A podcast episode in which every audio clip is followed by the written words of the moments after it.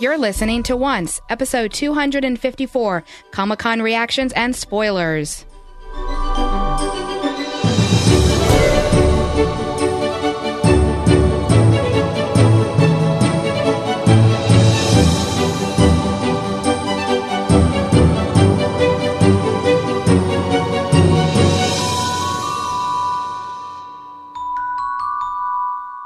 Welcome back to another episode of Once, the unofficial podcast for ABC's TV show Once Upon a Time. I'm Jacqueline. And I'm Hunter Hathaway. And we are without Daniel tonight. Unfortunately, he and Jenny had a death in the extended family, and we are, of course, sending them our thoughts and prayers. But Hunter and I really wanted to do a podcast tonight. Oh, yeah. We have so much to talk about. It's been like 2 months. Like, we haven't talked in about 2 months. We haven't talked in like 2.5 months. Oh, my God. Exact. That's right, because you abandoned me for our last spoiler podcast. I'm sorry, but you did such a great job. Oh, thank you. And, you know, of course, you had to go have a baby. Yes, that's why I wasn't there. I was actually in labor. Yes, it's totally forgivable because you were in labor. Oh, okay. Thanks. But the reason why we wanted to really have a podcast tonight is because Comic-Con was a week ago. Yes. And we have a ton of stuff to share with you guys since season 5 ended, stuff we've got from Comic-Con and stuff we've gotten before Comic-Con. And we've already started filming season 6. We did start filming, so we have a lot of shots, a lot of things that don't make sense because nothing ever makes sense right now. Exactly. So Hunter and I will probably be all over the place and trying to speculate what all of this is going to mean. Yes. So should we start off with some non-spoilers, though, so we can get everyone ready? I think so. So we'll do some non-spoilers. We're going to talk about the panel at Comic-Con, and then we're going to go straight into the spoilers because we do have a lot. Yes. Yeah, so sit back, relax, and this is going to be a long one. Yeah. Okay. So we got a premiere date. That's our first big news. We did. It's Sunday, September 25th. Now, we are staying at our time of 8 p.m., so no changes there. But there is a change as far as how the story is going to be told. Yes, we're not going to have two halves, like an A and a B like we have had. Yeah, so this is a big change. We're going back to something more like season 1 and season 2, which means that instead of having basically 11 straight episodes and then having 3 months off, you're going to have to really pay attention to when episodes are airing. Because if you remember back to like season 2, we would have 2 episodes and then maybe a short break. 3 episodes and then another little break. So you're going to want to really be paying attention to when episodes actually air. Yeah, that's going to get a little annoying, but thanks to the DVR, I can just record new episodes. Yeah, and it also sounds like this means we won't be getting 2 separate storylines. No. So it won't be like in season 3 when we had Neverland and then had The Wizard of Oz. Yeah. It's an extended story over the course of 22 episodes. Actually, Eddie Kitsis said that this season is going to be different from the past because it's not going to be Hyde comes to town, we fight him for 10 episodes, and then in a winter finale, he dies, and we move on. They says it's going to be more like season 1. Right. They keep saying smaller that. Arcs. Yeah, that seems to be one of the big things they're saying lately is that they want to go back to a season 1 feel, and one of the things that they're going to do is have a story that is told over 22 episodes instead of breaking it into 2 halves. And that's kind of good because then it doesn't feel like you're rushing it. Yeah, I'm really interested to see how this works for their story because one of the complaints we hear so often is that the half seasons always feel so rushed because they only have 11 episodes to tell a story. Right. But Comic-Con. Yes. This past weekend. Comic-Con. Yeah. Yes. What did you think of this year's panel? I don't know. They always seem to say the same things, in my opinion. Yeah, it's a lot more subdued than it was, you know, back in the heyday, like in between season 1 and 2, or even in between season 2 and 3. Yeah. So everyone was there, except for Jenny Goodwin and Robert Carlyle. Yeah. And for the 3rd year in a row, Yvette Nicole Brown hosted the panel. She's a huge fan of the show. So you guys probably remember her from past years. And she also did a little bit of voice work in the show in the past as well. So let's just talk about some of the things that were said at the panel that aren't necessarily spoilers. Right. So should we start with Emilie de Ravin with her blonde hair? Yeah. Whenever she comes out with her blonde hair, my first thought is always, oh, it's Claire from Lost. Yeah, no, I was just like, when I was watching the video, I saw a video. I'm like, oh, wait, double take. That's Emilie de Ravin because she has blonde hair now. She does. So I don't know if she dyes it or does she wear a wig? Because it's also short. Well, if you remember, what was that first show she was in? Skin Deep? No. Before Roswell. That. Yeah, Roswell. Oh, that first show. Yeah, yeah. She had darker hair. She did. And they didn't have much money, I don't think. So I don't think they dyed it all the time. Yeah. But it also, I think, did she get it cut a little bit? Because Belle normally has pretty long hair on the show. Yeah. So it'll be... Well, that's easy to fix with extensions. It is. And she's in a box at the moment. Exactly. So we can always be like, she got her hair cut in the box. Being in the box went blonde and shorter. Yeah. Surprise, Rumpel. But speaking of Belle... Yeah, she said that Belle liked having both the light and the dark sides of Rumpel. Which I think we saw quite a bit in the second half of season 5. Well, yeah, because he was pretending that he wasn't dark, and he was. I think they're starting to understand a little bit of truth in each other that, you know, I think Belle has to accept that she does like kind of that beast dark one aspect of Rumpel. So... I don't know. Going forward, the relationship's going to be interesting because I don't know how they're going to make it work, honestly. And how long is she going to be in that box? Yeah, right. Like, how long do you keep one of your characters in a box? Right. Well, she already gave birth, so she should be out of the box soon, hopefully. Right. She has had her child, as did Jenny Goodwin, by the way, for those of you guys who didn't know. So Emilie is probably back to work, I would hope, and hopefully coming out of the box soon. Yeah, and we're going to get more into that because of some of the new casting. Yes. So, but speaking of tricky relationships, at the end of season 5, there was a shot of Emma and Hook, and in between them, you could see the wedding dress in the background in a shop in Steveston. And everyone was kind of abuzz that it was heavy foreshadowing that Emma and Hook would be getting married sometime in season 6. But Eddie and Adam want the fans to know that they were reading too much into that wedding dress in the window. And it actually has always been there when they shoot in Steveston. However, that shot seemed so intentional that if they do get married at the end of season 6, it might not have been planned since season 5, but I don't think anyone's going to be shocked. Yes. So the panel began with a wonderful trailer showing the Evil Queen. Yeah. Obviously, the Evil Queen is a force that has to be reckoned with in this upcoming season. And the video they showed, I really liked it. I did too. It was really beautiful. All those wonderful clips that we've seen before. So there's no spoilers. We all know she's bad. Right. It's everything that basically the Evil Queen has done since season 1. And it's all mixed together. And there's this really pretty score and musical soundtrack that's underneath. And it really shows that in season 6, you know, the Evil Queen is probably, I would say she's probably going to be one of the bigger antagonists that the gang has to face. Well, for 2 reasons. One, it's easy because she's already there. Yeah. Casting. They don't have to pay an extra actor. And because everyone loves the Evil Queen. Yeah. Even Lana Parrilla, I think she has a lot of fun playing the Evil Queen. Yes. So Eddie and Adam were asked what hope means to them because they always constantly say that the show at its core is about hope. And in the wake of Robin's death at the end of season 5, people were kind of questioning, well, what does hope mean to you? And Eddie said that the definition of hope is that things will get better. And Adam agreed with him. And I think they want to assure the fans that, you know, things may be rough when a character dies, but that doesn't mean they can't get better. Okay. I mean, I get that. There's things will always get better, but you kill off a favorite character and you expect them to get better right away. Yeah. This is actually my issue with what Eddie and Adam said. I agree with Hunter.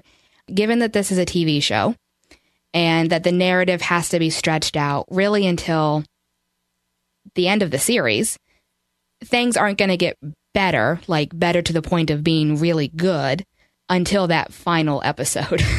When there's nothing left to fight. I mean, hello, the Evil Queen comes back. Right. It's not really getting better. You think you kill the Evil Queen, who is probably one of the most evil characters we've ever had on the show. and she like literally came back to life. So things might get better, but I'm also not going to hold my breath that it won't get better until the very end. So then they move on to Hook, and they said that there will likely be no consequences from him coming back from the dead. Shocking. Yeah, because they finished that storyline. I don't see them going back in time to do that. Even though I think that there should be consequences, there's not going to be. No, and they also asked if Zeus could interfere in other situations, and there didn't seem to be a definitive answer, although Colin, who plays Hook, did joke that Zeus should have given Hook back his hand. Well, which that would have been nice. I think we all kind of joked about when Hook did come back from the dead. It's like, well, why couldn't you have given him back his hand at the same time? Because the hand is mostly dead. No, he was mostly dead. His hand was very dead. His hand is very dead, whereas Hook is only mostly dead. So no Miracle Max situation, apparently. No. But did you see that Yvette Nicole Brown gave Colin a little Hook action figure? Yeah, that's so cute. That is really cute. Those action figures are actually coming out to buy. Humans can buy them. Humans are life. Yes, as opposed to like aliens or other sentient life beings, humans of this earth, this dimension, could possibly buy Once Upon a Time action figures. So then they showed a short clip from the DVD that's coming out of season 5 of Cruella and Mordred. I'm sorry, guys. I'm so tired. It's okay. He's actually... I'm reading this. He's actually a figure in Arthurian mythology. Uh-huh.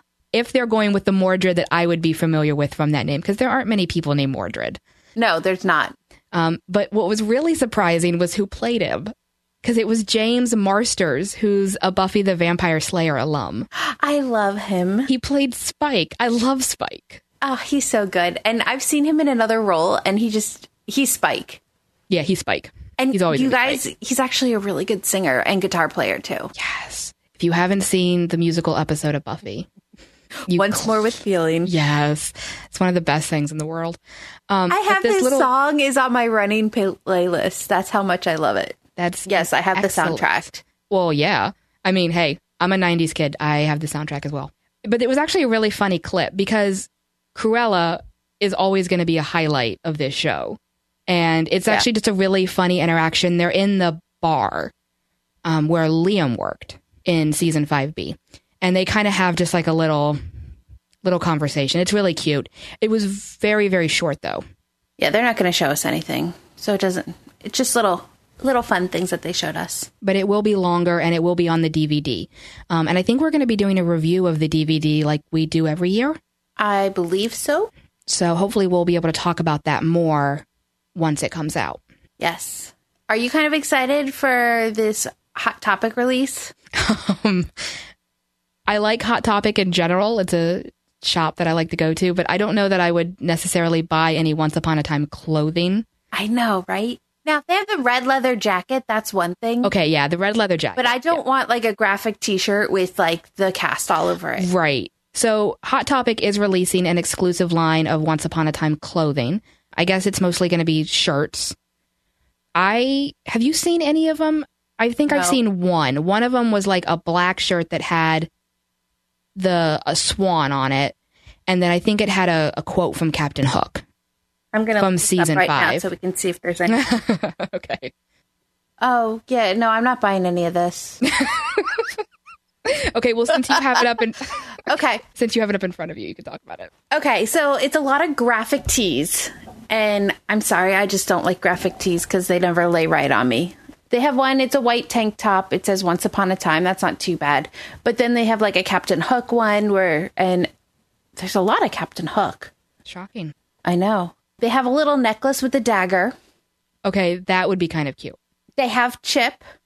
Oh, they have a mug. You could buy Chip and the dagger. It'd be like having a little Rumpel necklace. Oh, they actually have a mug with Chip, and then they have a mug with the Hook, with Captain Hook's as the handle, and it says "There's always a hook." Oh, is that a costume? Oh my gosh, which one? Like a Captain Hook costume on a guy model. I don't really have any words for that. To be perfectly, they have a necklace with the book on it, or like the fairy tale book. Mm-hmm. More graphic tees. Oh, they have one of their bows. Oh, I probably do the bow. You know how like they do the Disney bows? Yeah. They have a Captain Hook one. Okay. It's the black leather with the red, and it looks like a little hook. The purse is ugly.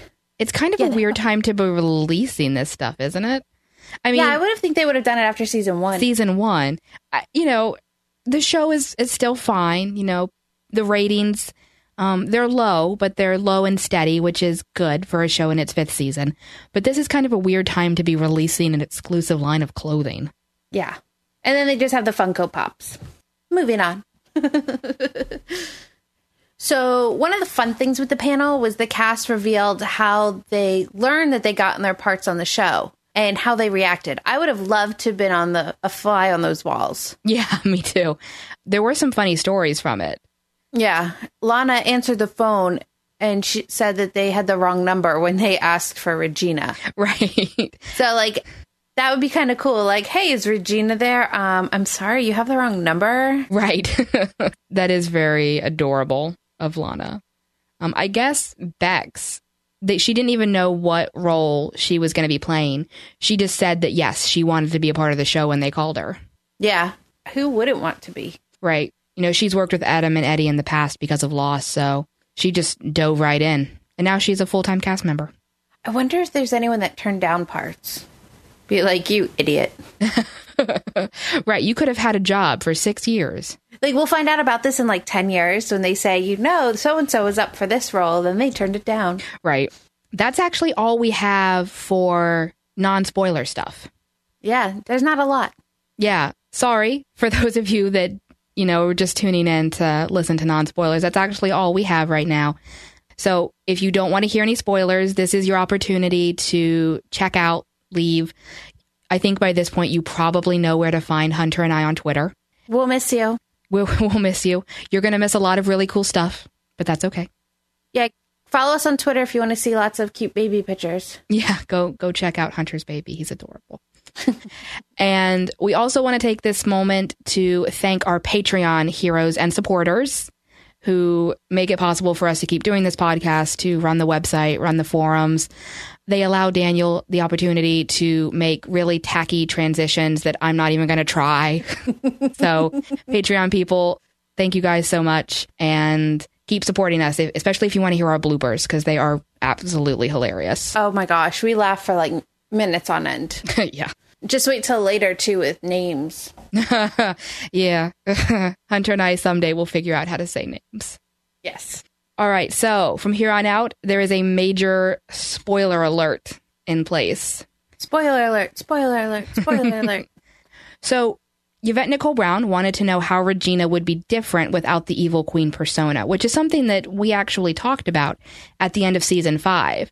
You know, how do you have Regina without that sassy, dark, Evil Queen persona living inside of her? And Lana Parrilla said that Regina will not be losing her sass, but that the Evil Queen is, quote, pure evil. That's kind of cool. It is. We've never really had a pure evil character. No. Like, I think maybe Pan is as close as it comes. And not even fully, because he still loved his son.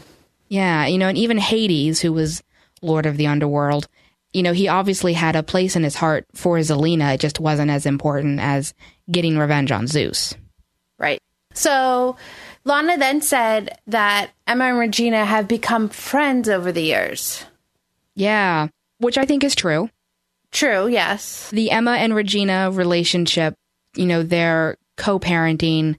They are friends. I think it's one of the better and more naturally developed relationships on this show.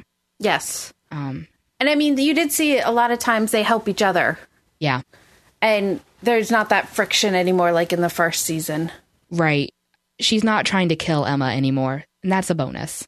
Yes, that's always a good thing. Though, you know, you got to wonder how the Evil Queen, who is now broken apart from Regina, how she's going to feel about Emma. Because back in the pilot, she wanted to kill her. You know, she wanted to prevent Snow from sending the baby through the wardrobe. Right. And she was actually going to kill infant newborn baby Emma. Yeah. So she's probably going to go after Emma. And then we'll have to see Regina fight herself. Yeah. That's what I'm thinking. Like, Regina's going to fight herself, the Evil Queen, to help Emma. I see that more than Regina teaming up with the Evil Queen. Yeah, me too. I don't think Regina's going to fight like the Charmaines with the Evil Queen. I think it's going to be her trying to stop herself from hurting the Charmaines. Yeah. So we will also get more about Hook's past and his many, many secrets. But they did want to emphasize again that Emma and he are true love. Okay. So, I mean, he's been around for like, what, 500 years now?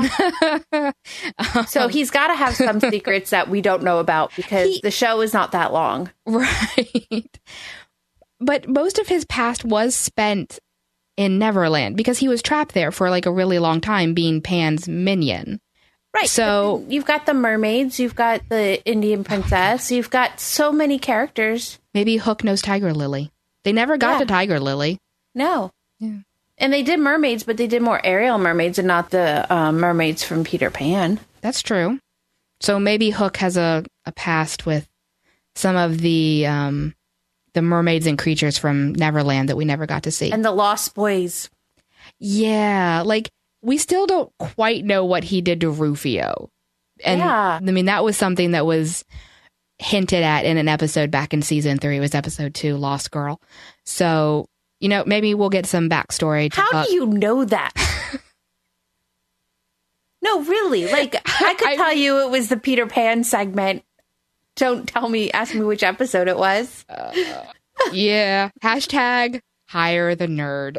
Yes. Okay, so there were some questions about the Olympian crystal. And if it could really obliterate a person, because obviously I think most of the fandom is still kind of reeling from Robin's death. And they want to know, did it really do what Hades said it did? And this is where it got a little, let's say, dramatic at Comic-Con. Adam and Eddie said they didn't know if Hades was lying or not, that, you know, you shouldn't maybe trust the Lord of the Underworld. And a lot of people took this to mean that there might be hope for Robin. Sorry. So Adam later clarified on Twitter, because obviously people got really excited and started questioning, okay, well, maybe then Robin can come back. You guys can get Sean McGuire to come back. But Adam clarified that Robin is, in fact, very dead. But they choose to believe that Hades lied about his soul not moving on and that Robin's soul did move on to the better place because he was a good person. Yeah. If they can't bring Graham back, they can't bring Robin back. That's all I'm saying. And then finally... the big, big, big news. Yes, we got to see the first scene of season 6. Yeah, and just like season 1 and then season 3B, this one opens with a man riding on a horse. Yeah. And now when we find out where they are, I did not believe it. There was too much green. Right. I was like, this is supposed to be like Arabia. There are... and I kind of figured when I saw okay guys, I'm really bad with spoilers. I try not to read them all in the summer because then I'll spend my whole time at the computer. So I watched the video first, so I didn't know who had been cast as what yet. And I'm like, okay, so I kind of figured once I saw the horse going, I'm like, I know where they're going with this season. Because then I, of course, saw the little shadow. But I'm like, where are they? Because it doesn't look like they're in Arabia. Right. So if you haven't guessed from these little clues that we just gave. Or Agrabah, yeah. Aladdin is coming to Once Upon a Time. And the first scene opens with a man on a horse. And he's riding toward some kind of housing location type thing. I couldn't really tell what it was. It looked like it was a hut in the middle of nowhere. It did look like a hut in the middle of nowhere. And you see just one. It's not like it was around with other ones. It's just one little hut with a fence. With a fence, which is great. And then you do see a flying carpet in the shadows, and someone is shooting like magical red lightning at the guy on a horse. Yes. So they are bringing Aladdin in, and we're going to talk about the actual scene when we start talking about 601. But the big news here is that they have cast Oded Fair as Jafar. Yeah, because there was a bit of a scheduling conflict. Yeah, Naveen Andrews, who played Jafar on Wonderland for 13 episodes, he's filming Sense8, which is a Netflix original series. And I guess he can't come back to Once Upon a Time. So they have recast Jafar. Yes. From what I took of it is that he wanted to come back, but it was just scheduling. Yeah. He is the same Jafar that we saw in Wonderland. Adam did clarify that on Twitter. So it's not like there are just two different people named Jafar. He is Jafar who, you know, met with the Red Queen, who talked with Alice and Will, who, you know, dealt with Cyrus. So it is the same character. I don't know how they're going to explain this on the timeline. I have no idea. Exactly, because didn't it say in the beginning, like 500 years ago? It said many years ago. That, of course, is the standard opening line for anything that does with this show, is they have to confuse everybody. So, yeah, I don't know how this fits into the timeline, because if you did watch Wonderland, and if you didn't, seriously, go watch Wonderland. It was so good. Yes. But the ending of it, something happens to Jafar. He's the bad guy. He's the main antagonist in Wonderland. So something does happen to him. I won't spoil it for those of you who do want to go watch it. But I don't know how they're going to fit this new version of Jafar into the timeline. I have no idea. Yeah. It's very strange. But he's there. But he's got his evil serpent. He does. And we're going to talk a little bit more about this scene once we start talking about episode 601. Because I think it plays in a lot with the title of that episode and such. So just put that underneath your hats for a little bit. So there were a lot of interviews, of course, because of Comic-Con. They talked to every single news outlet. They talked to, you know, people who just get press passes. We aren't going to go through them all because that would be insane. Yeah. And they all say the same thing because everyone asks the exact same question. Yeah. I feel so sorry for the cast that has to answer the exact same thing over and over again.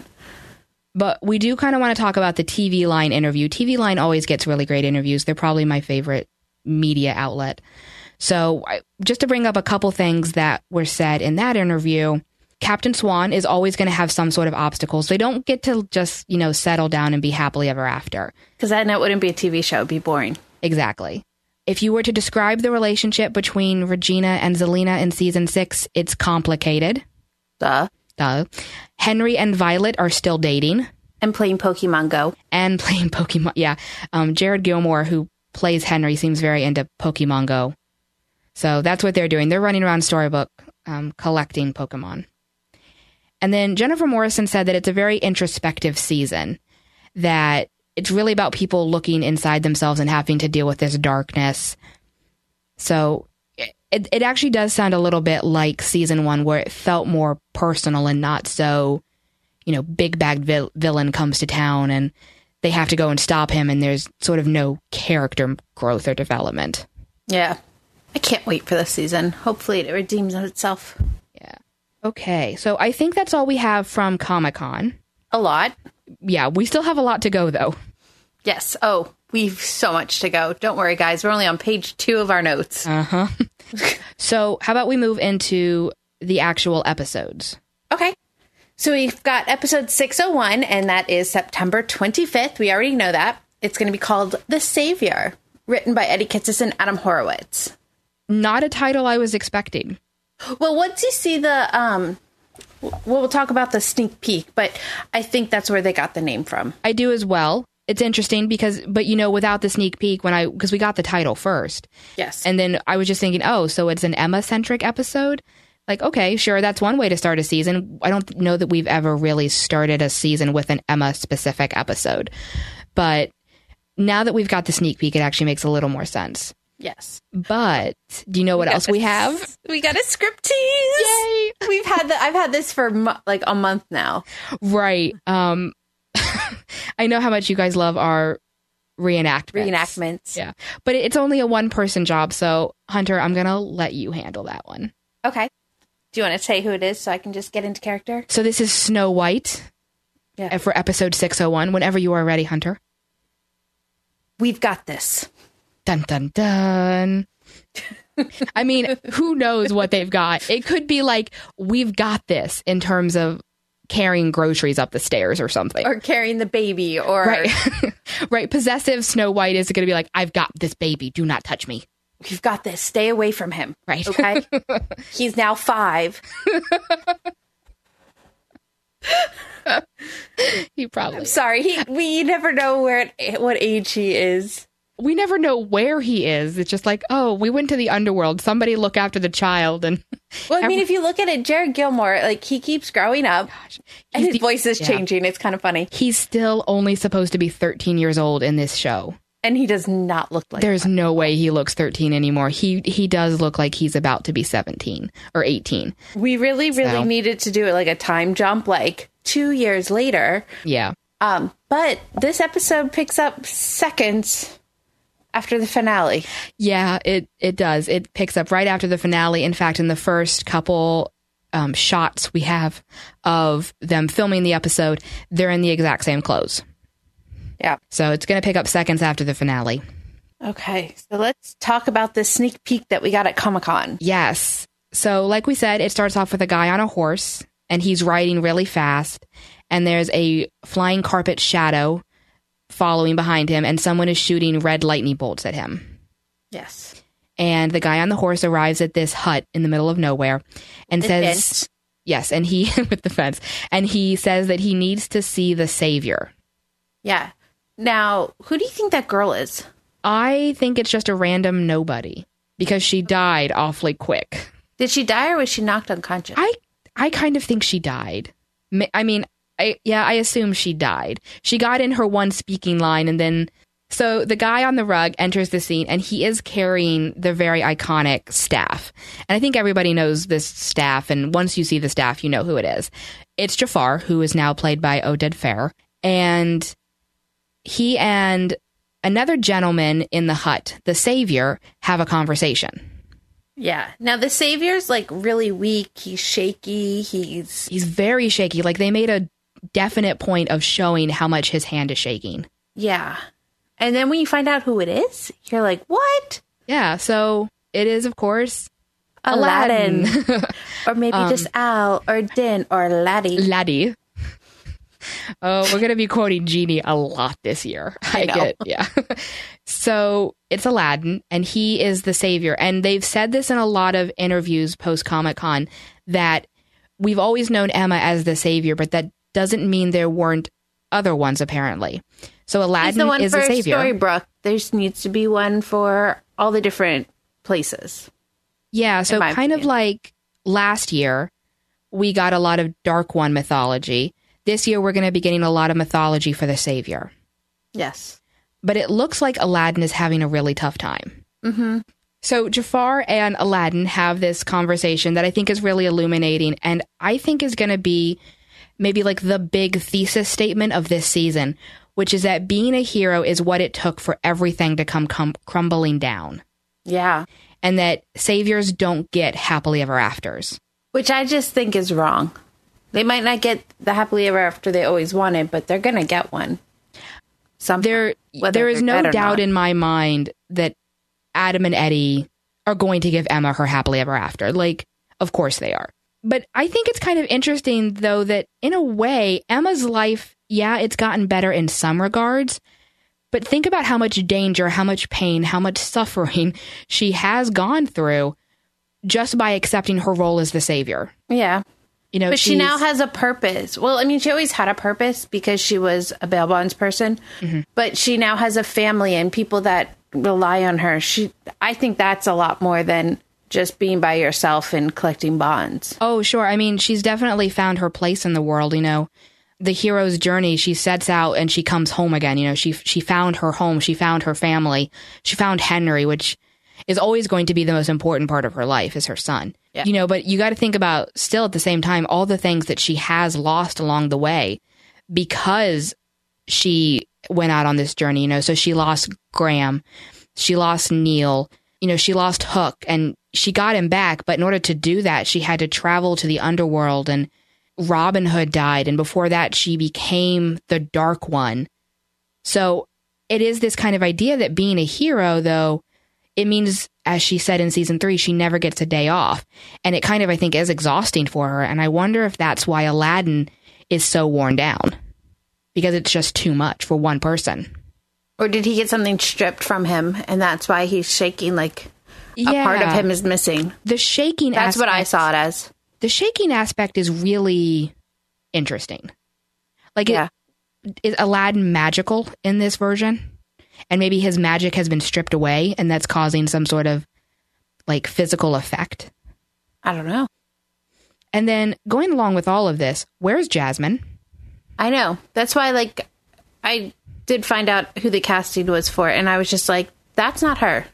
Oh. I know that's not her. That's why, like, that girl, that's why at first I thought it was maybe her. Then I saw that who got cast as Jasmine, and I'm like, wait, that's not her. Yeah, so prior to Comic-Con and showing this clip, so before Comic-Con, they did put out two casting calls for Sinbad and Scheherazade. And I think as soon as everybody read these casting calls, they knew they were Aladdin and Jasmine. But for Aladdin, going by Sinbad, they were looking for a 30-something Middle Eastern, Arabic, or Northern African male to play a roguishly charming and quick-witted hero who knows the power of kindness, but as of late has lost faith in his ability to lead his people. And then also cast alongside that is the Jasmine character, who is envisioned as a regal Middle Eastern Arabic beauty who never backs down from a good fight and can go toe-to-toe with even the toughest of adversaries. Sounds like Aladdin and Jasmine. Yeah, it really does. There was no surprise that this is who they actually turned out to be.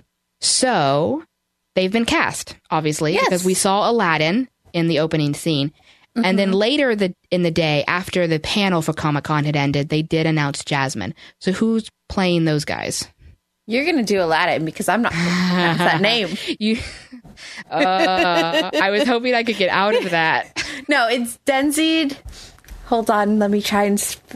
I got the first name. Denzid. Akdenzid. Okay. Sure. Mm-hmm. Denzid Akdenzid. He's a Turkish and Australian actor in I, Frankenstein, and he's also been in Graceland. Yes. Never heard of him myself. No. How do you have a... Is that Australian or Austrian? I thought Australian is what I read in EW. Okay. It's just Turkish and Australian are just two very different places. Very different places. Yeah. Okay. But Jasmine, I think, is the casting call that shocked everybody. Yes. Karen David from Galavant. Izzy. It's Princess Izzy. Yes. Yeah, she's going to be playing Jasmine. Yeah, but we don't get to see her right away, unfortunately. No, she won't be around until episode 4. No, but we still get to see her. I like her. And she is so enthusiastic on Twitter. You guys should totally go follow her and look through her tweets to see how excited she is to be playing Princess Jasmine. Yeah, because unfortunately we don't get to see another season of Galavant. Galavant. Okay. I would love Netflix to pick it up. Sorry. Me too. Okay. But we've already started filming. Yeah, they actually started filming about 2 weeks before Comic-Con, roughly. So we've actually got quite a few shots from episode 601. Jenny, Josh, Bex, Colin, Jennifer, and Jared have all been on set at various points. We've also seen Sam Witwer and Hank Harris on set as Jekyll and Hyde. Yeah, I mean, it sounds like, well, we know they're starting right after the last season. So, of course, I'll be on set. The weird thing. So, yes, we get lots of weird questions where we don't understand what's going on. Mm-hmm. There is a big sword fight between Emma and some hooded figure. I think it's the Evil Queen. Is that what you think? I have no clue. I kind of think it's the Evil Queen. Lana Parrilla did an Ask Lana on Facebook recently, and she did talk about how she's been sword fight training, so I think it might be the Evil Queen under that hood. If I remember correctly, there was a couple photos where you did see her with, I don't remember if she was dressed up as Evil Queen or not, but you saw her with the sword. Yeah. But she didn't have a cape on. Yeah, that's true. So that's why I don't know. But whoever it is stabs Emma, or it looks like stabs Emma, and you hear Henry yelling, Mom, and all that other stuff. Right, and you do see Hook comforting Henry.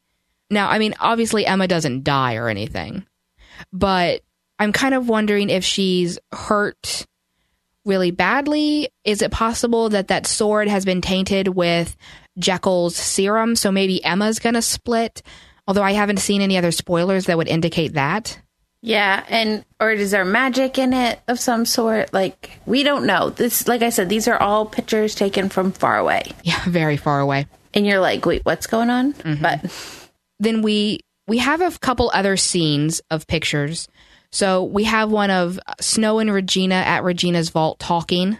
Okay. We do see an Emma and Hook scene. Okay. And then, I mean, that's it. That's a given. Yeah. Of course, there's an Emma and Hook scene. But then this is also another one of the weird scenes. There's some pictures of Hook giving Snow a sword. She's a bow and arrow girl. I know. So what's up with that? I don't know. But I am happy to see Snow with her bow and arrow. It means she's going to be part of the action. Now that she's not pregnant, she can run around again. Yeah. And here's another weird one. We did see Emilie de Ravin on set.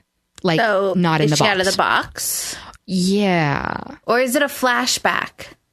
Oh, maybe. Or, I mean, it's possible that Rumpel is hallucinating Belle or something. I mean, he did do that in Neverland. He kind of, you know, the shadow pretended to be Belle.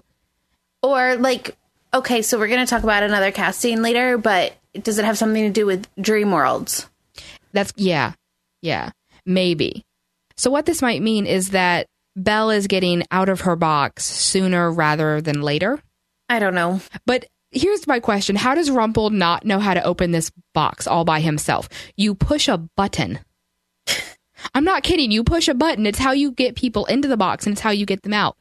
It's how he got her in there. He, like... But she's also in the sleeping curse, and he's got to find someone to wake her first. Well, okay, that's like an entirely different thing, though. I mean, first off, the fact that he can't wake her with True Love's Kiss makes me twitch. There's something wrong with that. Twitch a little on the inside, but push the button. But maybe he's just keeping her, quote-unquote, safe in the box, because once... he had to bring her back from the underworld anyway, so that was an easy way to do it. But he's keeping her safe in the box, and he's waiting until he's find her true love. Whatever. He is her true love. Or another way to wake her up. That's what I think. Yeah. But I will say this. It's nice that they might get her out of the box somehow sooner rather than later, or have Belle be a part of the story so that way she's not just shunted to one side inside of a box. Because I understand why they did it, because they needed her to be still part of the cast, but they didn't want to kill her, and she was very pregnant. Yeah. So I understand why they did it. It's just now they need to bring her back. Okay, so we've got some other shots. Yeah. Regina and Hyde are walking around together. Is it Regina, or is it possibly the Evil Queen? I don't know. The camera was too far away. Well, I think that the Evil Queen might impersonate Regina. Like, if I was the Evil Queen, this is what I would do. I would go into Storybrooke, and I would magic myself to look more like Regina, and I would go around causing mayhem and terror to get everybody to turn against Regina. But if everyone that she wants to turn against really knew Regina, would know that that's not her. True. But I also... Because they've spent enough time together between all the different realms that they should know Regina as Regina and not... They should, but sometimes the writers don't think the way the fandom thinks. You know, I mean, they would say, oh, you know, they trust Regina. They've been through so much together, but there's always that little part of doubt, you know, that can't get over the past, that will always remember all the bad things that she did to them. And after Robin Hood has died, and they were already fearing her going back to her Evil Queen ways at the end of season 5, because of that, you know, that little seed of doubt has been planted. So maybe if the Evil Queen did pretend to be Regina, they might actually start questioning Regina's goodness again. Yeah. So then we get to see Hyde was hit by a car. Yeah. I was not sad about that at all. Oh, and he goes flying in the air. Woohoo. Those shots are really cool, though. He's on like a wire, and they sort of zip him up, and he somersaults and stuff. Yeah. We have some wonderful people returning this episode. We do. And one not person. Oh, I'll call him a person.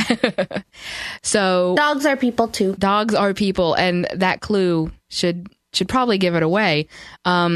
Raphael Sabarge is returning as Archie for this episode. And Yay. He brought Pongo. Yes.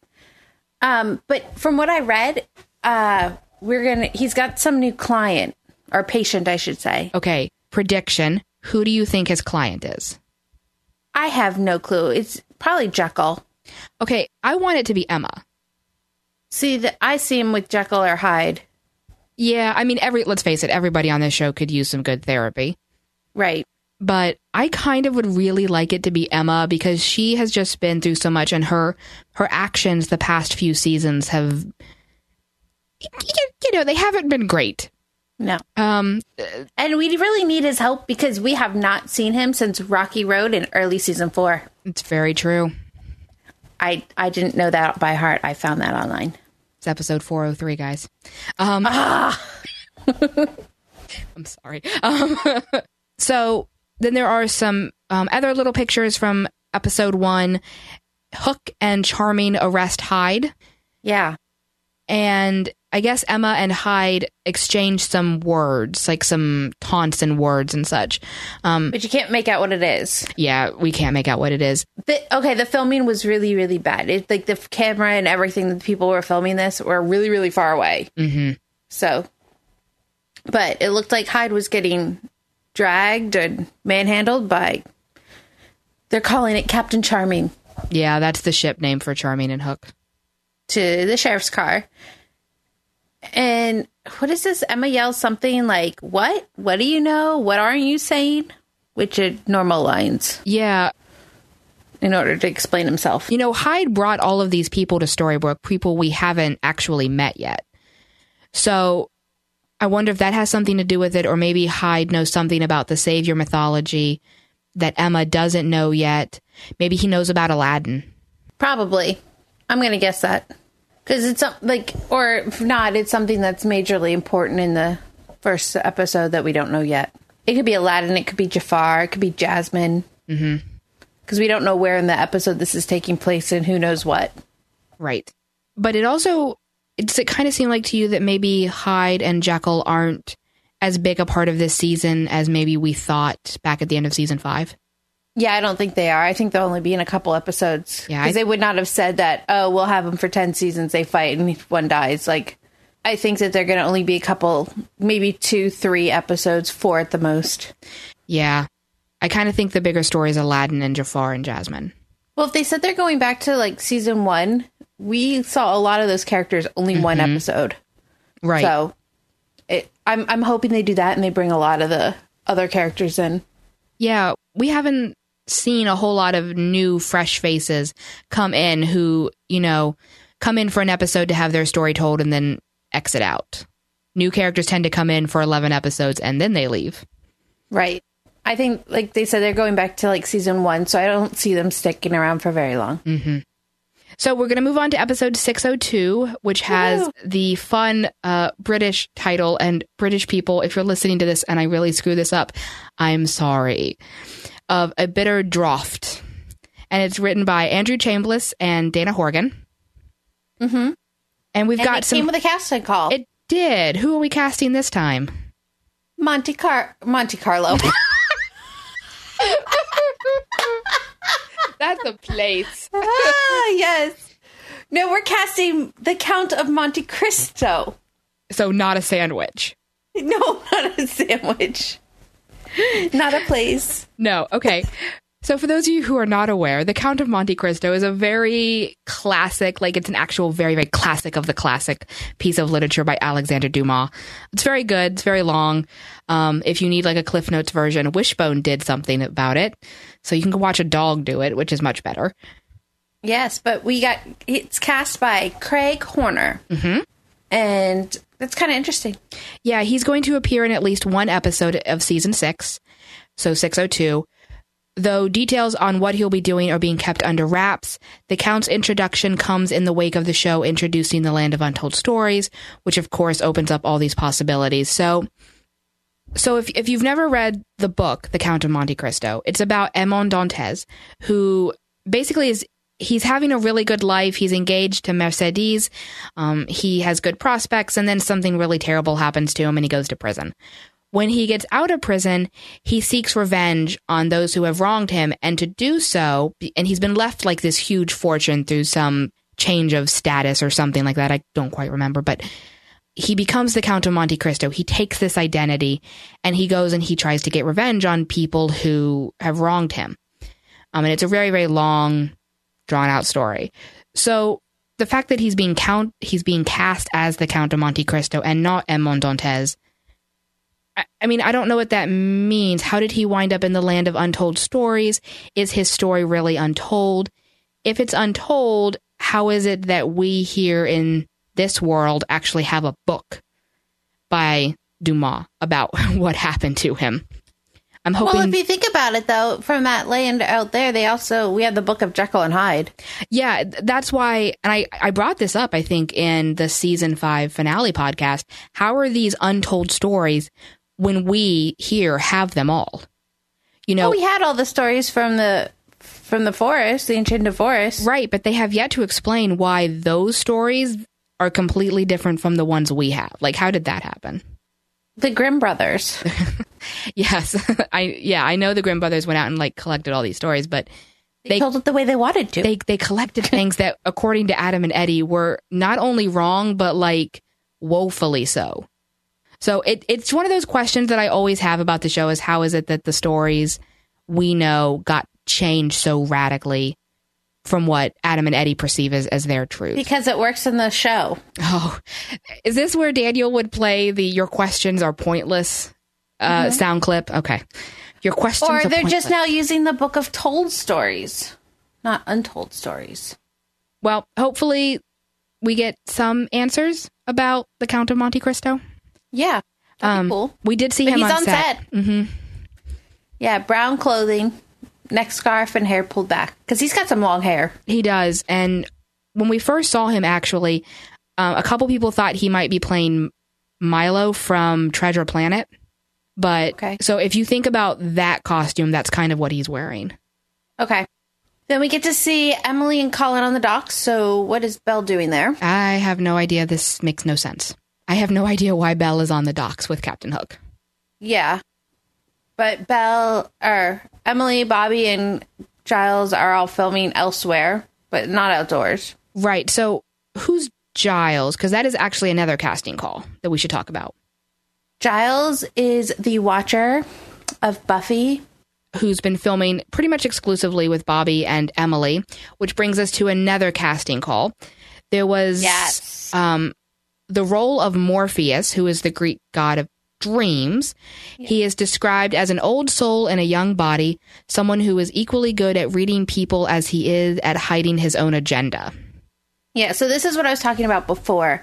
Like, when we see Emily there, so Belle's asleep. We know that. So is Morpheus going between dream world and the real world and pulling her in? Like, is she like following along what's actually going on with him? I don't know, but... Yeah, because if he's the god of dreams and sleep, technically, maybe he's doing something with Emily and Rumpel, because those are the two people he's been shooting with exclusively. Yeah. So he is being played by Giles Mathy. I didn't know who Giles was, but he played Claude Crane in True Blood. Oh, okay. So that's not a show I watched. So. I don't remember who he was. It was only in 9 episodes, according to Wikipedia. He was also in the movie Jobs. He played an Apple designer. Oh.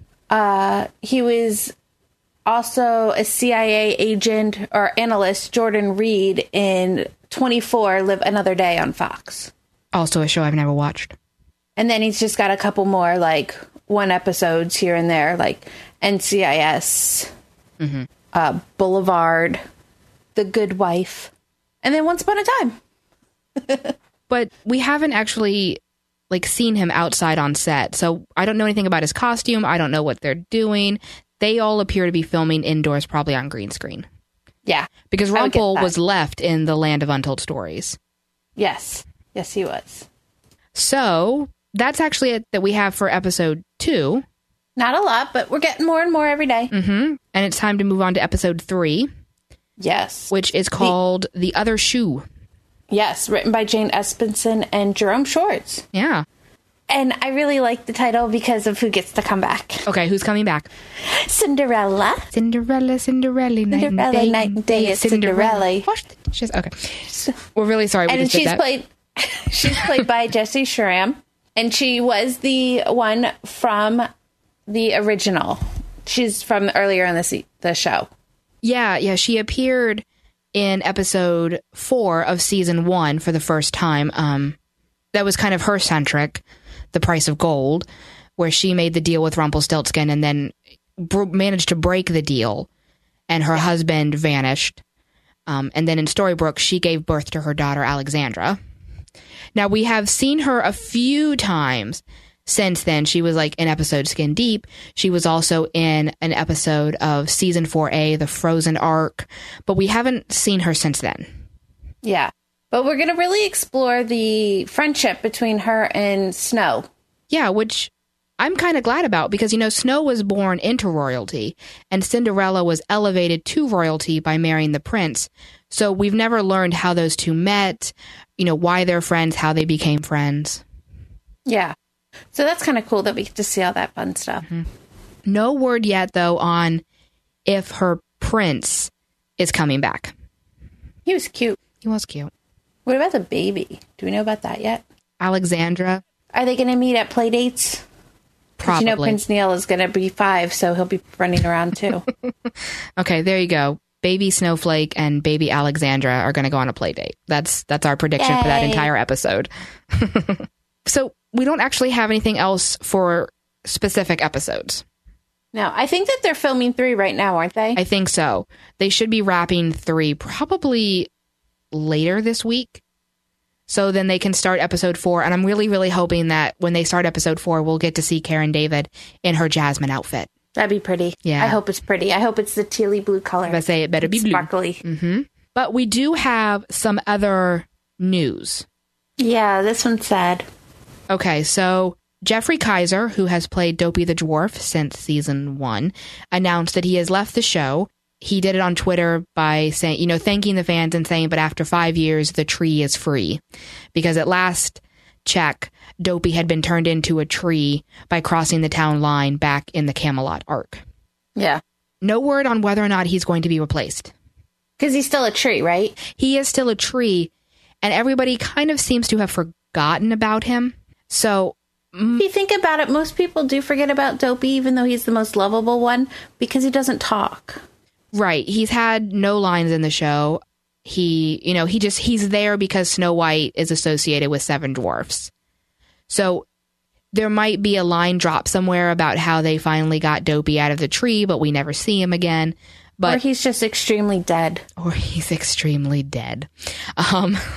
But as of right now, there's no word on him being replaced or them doing anything with Dopey. Okay, let's talk about Rumpel. Yes. They're going to be going on an adventure together. I hope she's back out of the box. Right. Unless he just carries the box around with him. Yeah. Eddie, of course, reminded us all that she is in Pandora's box. She's under a sleeping curse. And as the season 6 premiere will be made clear, Rumpel did get the box back as part of a deal with Mr. Hyde. As for where the information Hyde delivered in return to rouse Belle from her slumber will lead the couple, that will be a mystery that we will show you, Kitsis says. Adam later added, what we really focus on at the start is, how the heck does he get her out of the box and wake her?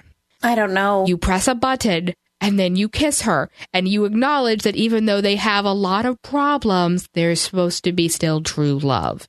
Didn't he try to kiss her, though, before, and it didn't work? Yes. Let's not even pretend that I'm not okay with that. I don't understand. I don't understand that either, but it won't work again, because she needs that. I think what they're trying to do is trying to say that Rumpel has to give up that whole side of himself, the dark one side of him, or at least the side of him that hurts the peasants, before he can actually wake her up. I kind of feel like that's where we're going. But, when she met and fell in love with Rumpel in the episode Skin Deep, he was the dark one. He was someone who had done horrible things. She knows he tortured Robin Hood because she freed Robin Hood. Yeah. And she still fell in love with him. And still, True Love's Kiss did still begin to work in that moment. So, I don't know. I don't really get where they're going and what it is they're trying to say about true love and about Rumpel. Like right now it might be love, but she needs to fall back in love with him. Yeah. And of course, we got to remember that Belle is pregnant. Yes. Emilie de Ravin is no longer pregnant, but Belle is. Right, because this happened right after the season finale. Mm-hmm. So while Jared aged, the baby did not. So but we did get a look at the new poster. I really like it. It's pretty. Usually, the poster for the season is the apple, and then it's some face in the background. You know, it could be Elsa, like in season 4. It could be the Dark Swan's face, like it was in 5A, or Hook's face, like it was in 5B. This one it shows a little bit more creative talent on the part of whatever intern is working for ABC. So you have the Evil Queen, but there's a bolt of lightning that comes down. And it splits the apple like into two different segments. You have the red one that's iconic, and then you have a black version. It's really cool. It is really cool. We'll probably have a picture of it at the show notes at oncepodcast.com/254. So yeah, the poster is really cool. Everyone should go take a look at it. I think it's probably the best one that they've done since season 2. Okay. Yeah. I like it. I think it's really cool. It sets up the season really nicely. Agreed. It will probably also be the DVD cover for the season 6 DVD when it eventually comes out. Next September. When we don't know if we'll have a season 7, so who knows? Who knows? So I think that's all we have. I do think we want to try and do another spoiler podcast before the season premiere, because by that point we'll have more titles. We'll probably have more script teases, sneak peeks, the press release. Yeah, the press release will be the big one. So probably, I'm going to guess, the Wednesday before the 25th. Yeah. So I'm going to guess we're going to probably have an episode, like a wrap up and more spoilers, on around the 21st of September, which is the Wednesday before. Yeah, because we'll have so much by then that we really will have to share some more stuff with you guys. Yeah, so that way we don't have our spoiler segments being like an hour long on top of the normal podcast. Yeah. But since that is everything, you can follow us on Twitter. I'm Jacqueline, and you can follow me at punk_bunny_87. And you can follow me, Hunter, at Traveling Pixie. And as always, thank you for listening, and have a happily ever after.